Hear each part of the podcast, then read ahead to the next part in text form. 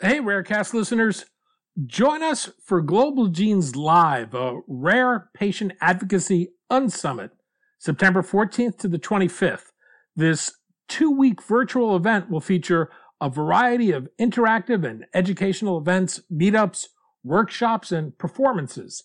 Whether you're a rare disease veteran or new to the community, we invite you to connect and engage with us and others through interactive activities.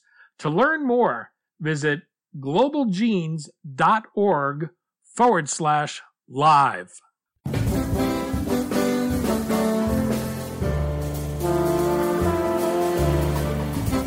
I'm Daniel Levine, and this is Rarecast.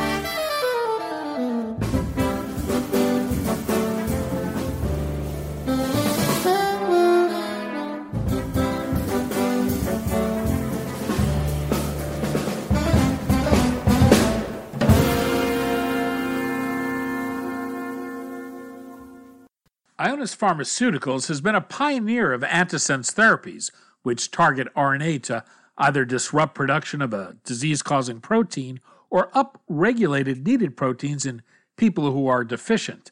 The company is in late stage development of a promising therapy to treat Huntington's disease, a rare and fatal neurodegenerative condition. But the company is also working on advancing a new generation of antisense therapies to improve the safety and efficacy of these treatments. We spoke to Eric Swayze, Senior Vice President of Research for Ionis, about its experimental Huntington's disease therapy, its efforts to treat the condition, and what the next generation of antisense therapies will look like. Eric, thanks for joining us. Well, thanks for having me on. I really appreciate the opportunity. Well, we're going to talk about antisense technology, your late stage Huntington's disease drug, and what the next generation of these therapies may look like. But let's start with Huntington's disease for listeners not familiar with the condition. What is it? Well, Huntington's disease is a reasonably rare neurodegenerative disease uh, which predominantly affects the brain. And what it does is it basically kills off a patient's brain cells. It's a pretty debilitating and devastating disease, especially for the caregivers of patients and, and their families, and it's ultimately fatal. It's also a genetic disease, which is caused by mutations in a particular gene called huntingtin or the HTT gene. And this gene is dominantly inherited, meaning you only need one copy of the diseased or mutant gene to eventually become a Huntington disease patient. And uh, this means that if you have a parent with the mutant gene, you have a 50% chance you'll eventually get Huntington's disease. And how does it manifest itself? Um, well, it begins most commonly in the prime of life with chorea, which is kind of what the disease is known for, Huntington's chorea. And these are motor symptoms and kind of jerking movements. However, probably the most devastating consequences for patients and their families is the psychiatric and cognitive decline symptoms, where uh, patients basically lose the essence of who they were, and the disease is just ruthlessly progressive and gives continuous loss of function, and as I said, is ultimately fatal. How is it treated today? Well, there's no disease modifying treatments. There's a few drugs that are available that help with some symptoms in some cases, but they, they're not disease modifying, so they don't stop the relentless progression um, and mostly just help the patients and families cope with their symptoms and, and manage the psychiatric and mental stress of living with HD. How are people generally diagnosed today? Uh, they'll start to experience uh, either motor symptoms or some cognitive symptoms, go to a neurologist or eventually get referred to a neurologist, and the neurologist will put them through a, a battery of tests and clinically diagnose the disease. And then ultimately, there's a genetic diagnosis since the disease runs in families, and this is a great conundrum for patients and their families, a lot of them see their relatives, their mother, their grandfather, their uncle succumb to the disease, learn what it is, and then understand that it runs in families and it's a genetic disease. And so they end up getting tested pre symptomatically so they know they're going to inherit the disease. And that's a big decision lots of Huntington's patients and, and their families have to make is whether or not to get tested given that there's no disease modifying therapy, what's the general prognosis for for someone once they're diagnosed? Yeah, well, it's it's not good. It's, it's a relentlessly progressive disease. uh, patients first develop motor symptoms and then they start to develop cognitive and other symptoms and ultimately it's it's fatal and there's nothing that can be done about it so how long does that usually take from diagnosis to to death uh, it's it's a reasonably slowly progressing disease so it's several years uh, of progression some patients uh, can do uh, much better and live for longer uh, some patients succumb quicker. So it's it's a, a, couple years to measure progression. I think about it in terms of our clinical trials. So we have a two-year clinical trial to measure the progression of the disease in a meaningful way. Ionis has developed an experimental therapy which you're now working with Roche Genentech to to bring to market. This is tominersen. What what is that?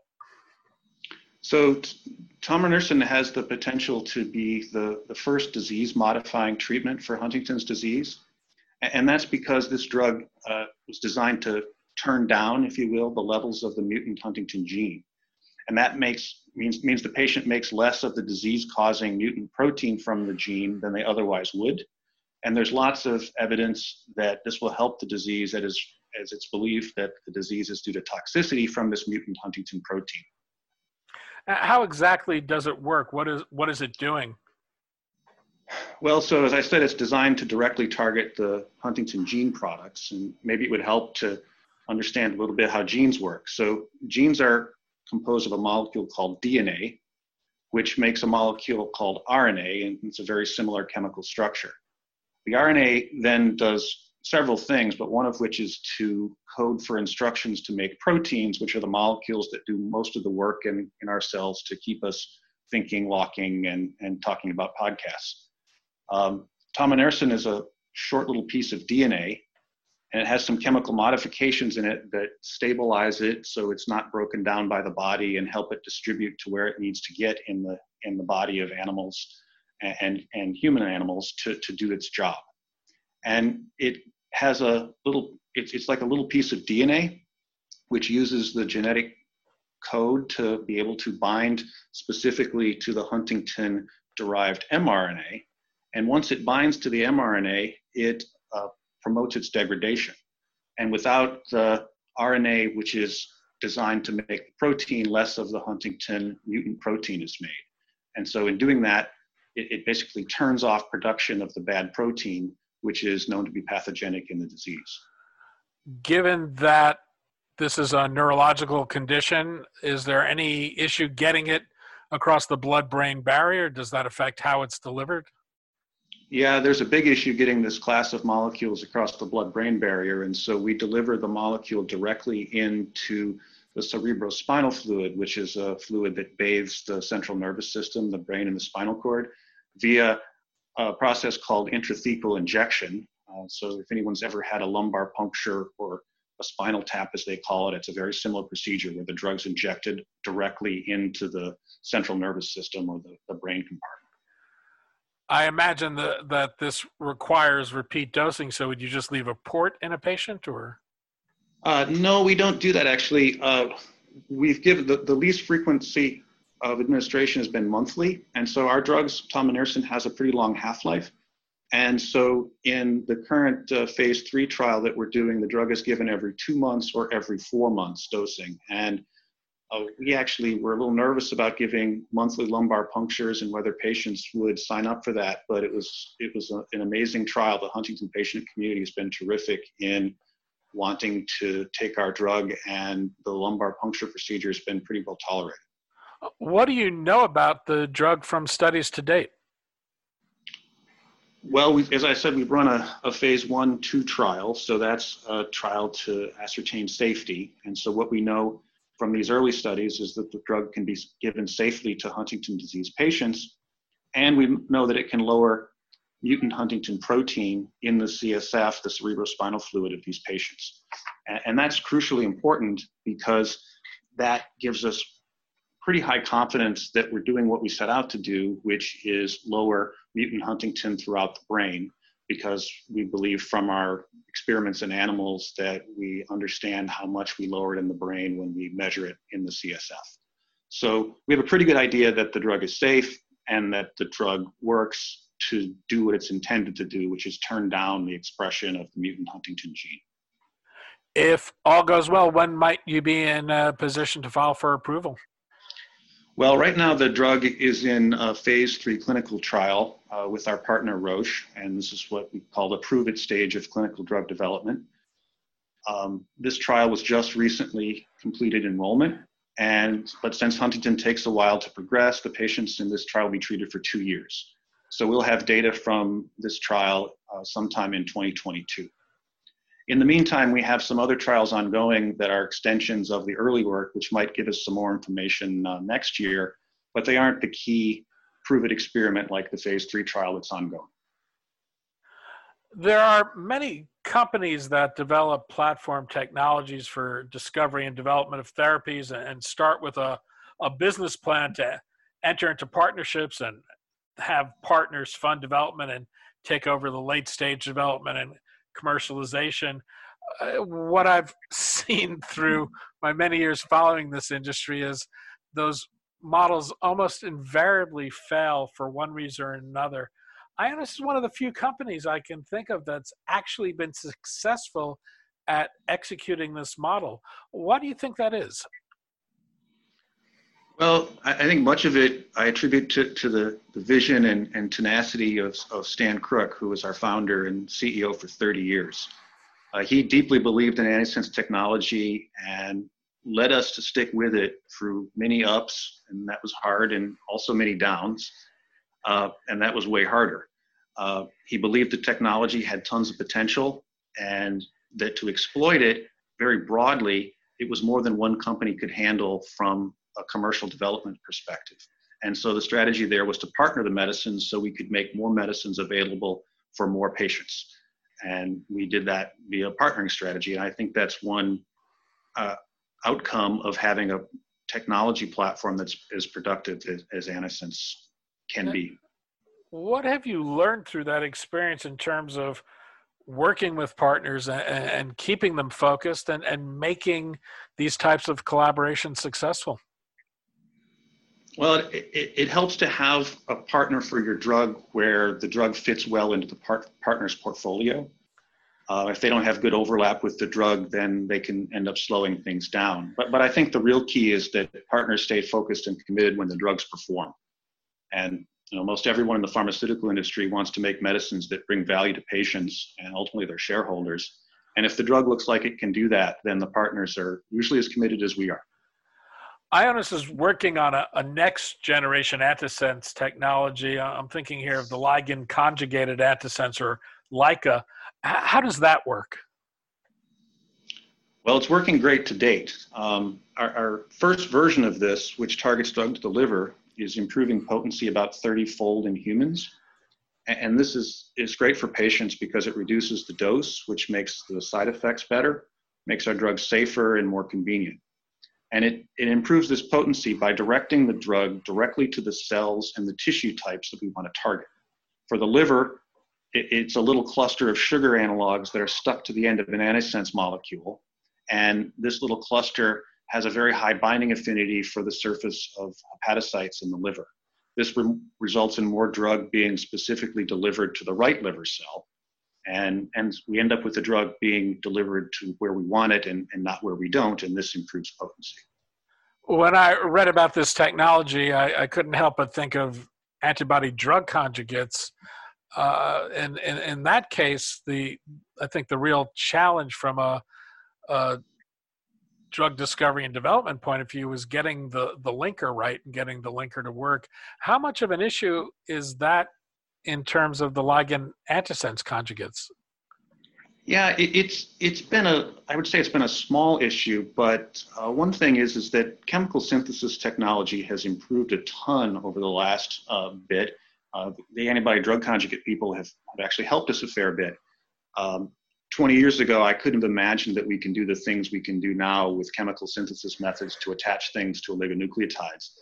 But uh, we've got a great chemistry group that can figure out the best way to do this and pretty good handle on how to link anything we want to an antisense molecule and keep it stable where we want it to be stable and have it released where we want it to be released.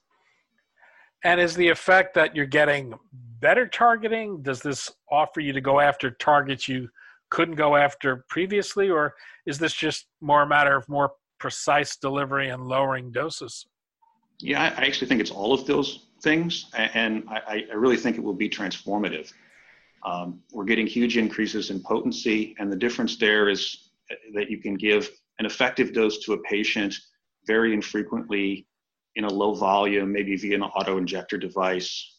Um, we've also been able to use this technology to access tissues that we've never been able to access before. For example, we've been able to target the beta cells of the pancreas, which has implications for targeting diabetes, where we could never get antisense drugs there before.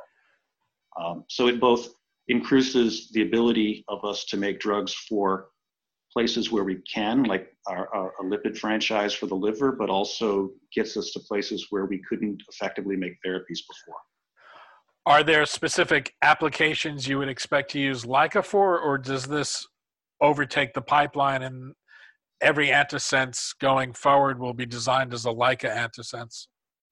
Well, I think eventually some form of LICA will be the future for all antisense drugs and, and also for many other genetic classes of medicines. Uh, a major issue for this class has been how do we get these drugs to the right place in the human body? Our version of antisense goes to many places without LICA, but LICA will make it better. And that's why we're investing very broadly in LICA and trying to find effective LICA strategies for every place we want to send an antisense drug to do its job. Are there other improvements you're hoping to make that you're working on now? Yeah, absolutely. We're continuously striving to improve the performance of our Antisense platform. And we do this continuously by looking at every part of our molecules and trying to figure out how that part could perform better. Uh, for example, right now we're working hard to change the distribution of antisense drugs within a cell. And we know that most of the drug inside of a cell is wasted as it's trapped in a place where it's not available to go find its target RNA and bind to it. And we know that if we change the chemical composition of the molecule, we can subtly change its distribution. And in doing this, we hope to increase potency. And that's one, just one example, but it would dramatically increase our opportunities. We're also working on other mechanisms. We talked about tominersen, which turns down toxic proteins, but some diseases need more of a certain protein, and we're, we're working on ways to, to do that as well. Is there any antisense today that upregulates a, a protein? Um, well, Spinraza would be an example of, of, a drug that does that. And so Spinraza is currently the standard of care for spinal muscular atrophy, uh, commercialized by our partner Biogen. That uh, modulates the splicing of an mRNA to create a functional gene where there was no functional gene before. So, in a sense, it does turn up uh, and create the expression of a protein which is deficient in a disease. But doing that with antisense technology has generally been harder than turning down the expression of a gene, and we're looking for ways to improve the the technology broadly and look for other strategies to upregulate all the time. And what might be some examples of diseases where that would have utility? Um, well, there's there's a bunch of different targets. For example, in Parkinson's disease, where there's mutations in uh, Parkinson's related genes where you'd like to upregulate them. There's uh, rare genetic diseases such as uh, Fragile X syndrome, for example, where you, you would like to up- upregulate a target. Um, there's lots of there's lots of genetic diseases where that would be useful. As you think about the improvements and the expanding targets for antisense technology. How, how do you see this changing as a as a therapeutic modality as you go forward? Well, I just think we just continue to exploit it. Um, there's tremendous uh, unmet medical need out there, especially in the rare disease space, and there's tremendous understanding of the genetics of human disease and uh, making giving us a better and better understanding of the actual drivers of disease. And antisense technology is great for exploiting that because we have precision genetic tools that can go in and modify gene function. So as we learn more and more about the genetic drivers of disease, we can use antisense to capitalize on that and, and, and make highly precise medicines that do exactly what we want. Eric Swayze, Senior Vice President of Research for Ionis Pharmaceuticals. Eric, thanks so much for your time today. Thank you.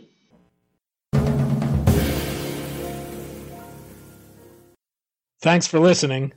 For more information about rare disease and to connect to the rare disease community, go to globalgenes.org. To keep up on the latest news and trends affecting the rare disease community, be sure to visit raredaily.org. You can subscribe to the Rarecast RSS feed through raredaily.org or through SoundCloud, iTunes, Stitcher, or your preferred podcast manager. The Rarecast is produced for Global Genes by the Levine Media Group. You can also find our podcast, The Bio Report, on these popular podcast sites. Our theme music is composed by Jonah Levine and performed by the Jonah Levine Collective. We'd love to hear from you. Drop us a note at danny at levinemediagroup.com.